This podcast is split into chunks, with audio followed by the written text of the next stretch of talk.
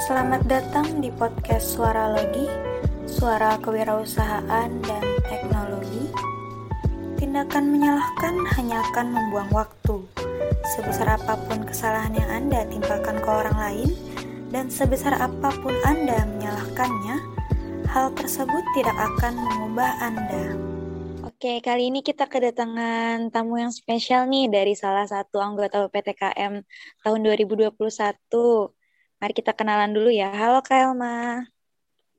Halo semuanya, apa kabar? Semoga baik-baik aja ya. Perkenalkan, nama aku Helma Herlinda dari Divisi Pengembangan Organisasi. Oke, halo Kak Helma.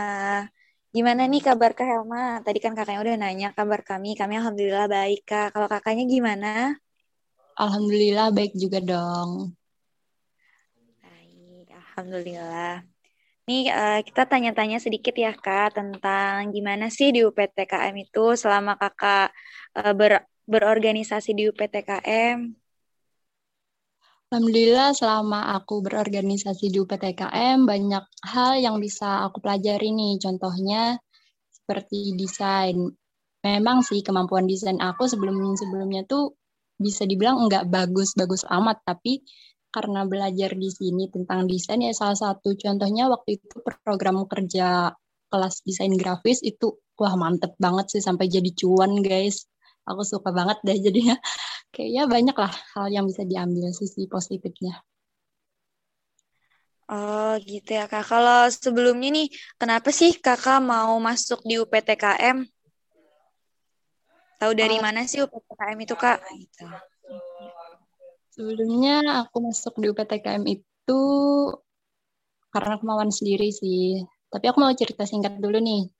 Aku tahu UPTKM itu sejak sharing-sharing um, waktu aku maba ya. Waktu aku maba, aku sharing-sharing sama kating-kating dan kebetulan juga ada kakak tingkat aku di program studi ilmu komputer karena aku dari ilmu komputer yang waktu itu sebagai anggota eh sebagai pengurus di UPTKM. Aku sharing lah dari sana aku berminat untuk masuk di uh, eh, UKM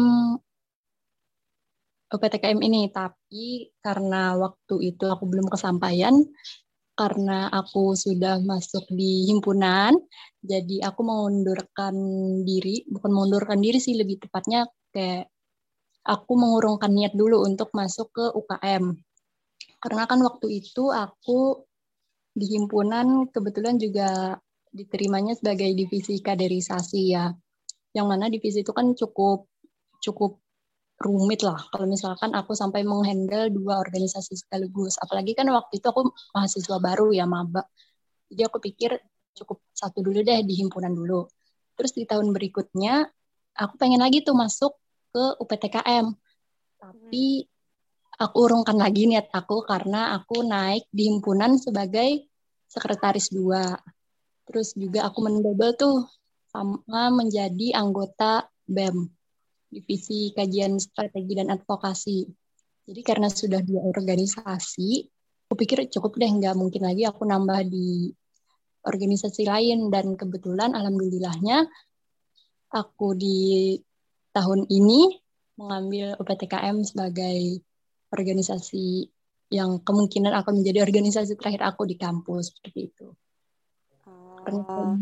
juga sih. Banyak lika-likunya ya kak ternyata sebelum masuk di UPTKM. Bener banget, banyak hal yang harus aku pertimbangkan juga. Oh, gitu. Kalau selama kakak di UPTKM nih, apa aja sih kendala yang kakak laluin gitu selama berorganisasi di UPTKM? Karena kan sebelum-sebelumnya tadi di himpunan tuh, hmm. kendalanya kalau di UPTKM gimana kak? Kalau kendala di UPTKM sendiri, aku pikir UPTKM ini organisasi yang cukup padat. Bahkan aku sendiri merasa itu lebih padat dari himpunan aku yang pernah aku jalani sama di BEM sendiri bahkan. UPTKM ini lebih padat, waktunya lebih kayak ibaratnya kita belum selesai satu proker, kita harus mengerjakan proker yang lain. Apalagi kan ini UKM kayak gitu yang pengurus aja kan. Maksudnya itu pengurus aja yang menjalankan program kerjanya, menjalankan kepanitiaannya begitu loh. Bukan yang kayak himam rekrut anggota kan enggak gitu. Jadi cukup padat Walaupun satu belum selesai, kita harus mengerjakan yang lain juga itu sih kepadatannya gitu. Oh ya, berarti sangat padat ya Kak di UPTKM. Kalau berorganisasi di UPTKM ini sulit nggak sih Kak? Kalau untuk ukuran maba gitu, misalkan kalau dari kakak dulu lihatnya tuh.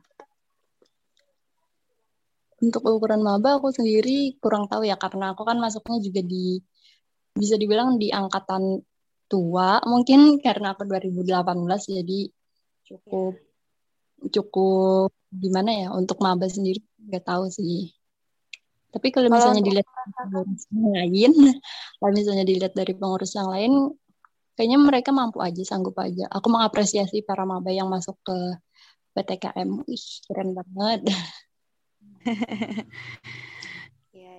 Gimana sih Kak caranya Kakak itu beradaptasi di UPTKM? Kan itu pastinya beda-beda program studi kan Kak di, UP, di UKM itu sendiri. Nah gimana sih cara kakaknya beradaptasi di UPTKM? Kalau cara aku beradaptasi sih sebenarnya simpel. Aku tipikal orang yang berteman sama siapa aja. Aku pengen kok berteman sama siapa pun. Aku nggak mandang dia mau dari program studi siapa, dia mau dari angkatan berapa. Kalau misalnya dia enjoy berteman sama aku ya, aku siap juga berteman sama dia kayak gitu. Tapi kadang aku merasa di UPTKM ini karena kebanyakan uh, angkatan yang di bawah aku ya, maksudnya tuh karena aku 2018 kebanyakannya 19 sama 20. Jadi aku merasa agak gimana gitu. Mungkin mereka segan kayak berteman sama aku kayak gitu. Nah, jadi aku sendiri nggak terlalu nggak terlalu masuk dan tanda kutip aku nggak terlalu masuk sama mereka gitu. Tapi aku tetap kok berteman. Tapi untuk masuk ke dalam circle mungkin enggak nggak cocok maksudnya atau enggak atau belum lah ya bisa dibilang seperti itu. Gitu. Mungkin karena beda angkatan itu tadi ya kak, jadi mereka agak segan gitu. Akunya juga kalau karena hal tersebut kan merasa, aduh mereka mau nggak ya berteman sama aku? Aku nih udah tua ibaratnya kayak gitu. Takutnya nanti buat mereka nggak nyaman, buat mereka risih. Ini kenapa sih cutting ini deket-deket? Oh, Oke, kalau suka dukanya nih Kak selama satu periode kepengurusan ini kan ini hampir di akhir kepengurusan ya Kak, pasti udah tahu dong suka dukanya gimana. Gimana sih Kak suka dukanya Kakak selama ini di UPTKM gitu? Pertama aku mau cerita dukanya dulu atau sukanya dulu nih? Dukanya dulu deh, baru nanti sukanya. Boleh.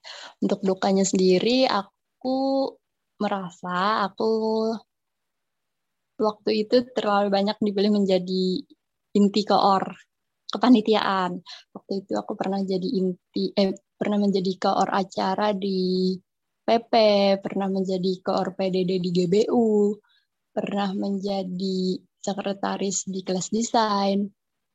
Terus waktu itu juga pernah menjadi koor humas di YIC. Nah, karena terlalu padat itu aku merasa kayak aduh ini nggak kelar-kelar sih, capek banget. Apalagi kan sebagai inti koor yang ibaratnya yang mengepalai lah, yang mengarahkan, yang memikirkan semuanya itu kan pasti dari koor ya kebanyakan. Nah itu sih yang bikin aku uh, memiliki duka di UPTKM seperti itu. Kalau untuk sukanya ya banyak seperti uh, kemampuan di sana aku yang meningkat tadi, walaupun gak meningkat-meningkat amat lah ya, tapi kan tetap dapat cuan tadi itu dari sana. Wis. Terus kemudian juga aku punya teman-teman baru kenalan baru ada-ada baru semuanya. Aku suka. Hmm. oh, gitu ya kak. Kalau selama berorganisasi di PTKM nih kak enak aja nggak sih kak orang-orangnya itu diajak kerja sama gitu kak? Kan tadi ada suka duka itu ya kak. Kalau hmm. selama bekerja sama dengan mereka nih enak aja nggak sih kak? Karena kan tadi beda angkatan ya kak. Hmm sejauh ini sih masih enak aja mereka juga kalau misalkan aku minta bantuan mereka mau membantu ketika mereka butuh bantuanku aku juga siap membantu. Tapi yang namanya komunikasi apalagi kita kan belakangan ini secara online mungkin responnya agak lambat. Tapi ya secara kalau misalkan mereka tetap merespon tetap bagus aja sih aku suka gitu ya kak berarti lebih banyak sukanya ya kak banyak pengalaman-pengalaman baru yang didapatkan juga gitu. mm -hmm, benar banget ini udah di akhir kepengurusan nih uh, apa kakaknya mau uh, dua periode kak atau gimana ke depannya kak? Kayaknya cukup deh, cukup mengingat aku juga sudah semester akhir. Aku juga mikirin magang, mikirin kerja praktek, mikirin proposal apa segala macam. Doain ya guys. Okay. semoga cepet uh, selesai skripsiannya nanti ya kak ya. Oke mungkin uh, itu aja kak dari dari Tari yang mau ditanya-tanya nih. Terima kasih juga sama kakaknya udah mau nih jadi uh, narasumber kita kali ini di podcast terakhir. Nih kan podcast yang ketiga ya dari UPTKM. Nah, podcast terakhir juga karena kita udah di akhir kepengurusan. Mungkin nanti akan dilanjutkan sama kepengurusan baru ke depannya. Jika mungkin dari kakak ada pesan-pesan gitu kak buat teman-teman nih yang lagi denger-dengerin podcast kita. Um, cuman pengen mengucapkan terima kasih banyak kepada semua teman-teman, kepada Senu selaku kor aku, kepada Rara, Aau, selaku ketua dan wakil. Semoga kalian tidak salah ya untuk memilih aku sebagai anggota UPTKM di periode ini. Terus juga sebagai ucapan terima kasih, uh, aku pengen menjadikan uh, keberadaan aku di UPTKM ini, aku harap bisa bermanfaat lah, seperti itu. Oh iya juga aku pengen ngucapin terima kasih sama teman aku yang ada di divisi jasa pemasaran Aya. Terima kasih ya sudah mematangkan pikiran aku untuk bergabung di UPTKM. Itu aja.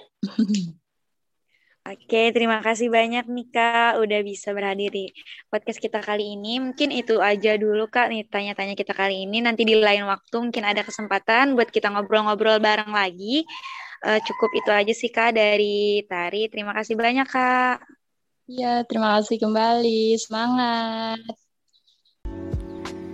Sekian untuk episode podcast Suara Logi pekan ini. Pastikan untuk kawan-kawan sekalian mendengarkan podcast Suara Lagi di episode-episode yang lainnya. Semoga bermanfaat. Selamat mendengarkan.